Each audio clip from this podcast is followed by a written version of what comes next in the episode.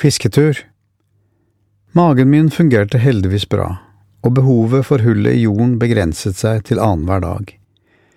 I Safina hadde jeg vært nær ved å miste kameraet mitt på en slik dotur. Jeg hadde satt meg dypt ned i et ærlig forsøk på virkelig å treffe, da et hårete beist av en rotte pilte frem under understellet mitt. Jeg liker lite at ei feit og langholdet, glinsende rotte er i nærheten av understellet, så jeg rykket til og reiste meg brått. Kameraet som jeg hadde lånt av Rebecca, datteren til min bror Knut, gled pent ut av buksebeltet mitt og landet tre meter ned i skitten. Bærerne fisket opp kameraet ved hjelp av lange bambusstenger, og de fikk beholde kameraesken. Rebecca fikk igjen kameraet sitt etter turen, uten inngående utlegging om hvor kameraet hadde vært under safarien. Trond hadde ikke vært på do siden Bukavu, mens Oddbjørn besøkte det lille jordhuset med bananbladtak veldig ofte.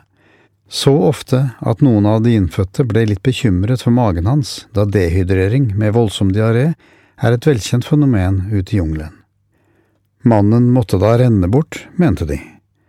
Jeg var vel mer bekymret for lungene, vel vitende om at uroen han følte i magen kanskje like mye kom fra røyksuget som fra trang til å sitte over det ekle hullet i jorden.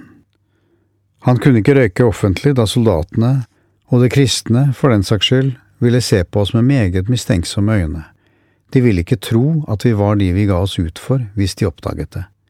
Misjonærer røyker ikke, det visste det alle. Dette var virkelig et problem. Alle røykere vet hva røyksug er, og vi andre som ikke vet det, kan tenke på noe lignende man har lyst på og er villig til nærmest å gå over lik for å få. Diskusjonene gikk høyt blant oss brødrene.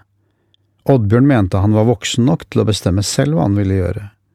Vi var enige i det, men mente at det ikke var klokt å prøve grensene midt iblant mistenksomme soldater på jakt etter noe som kunne slå sprekker i vår troverdighet.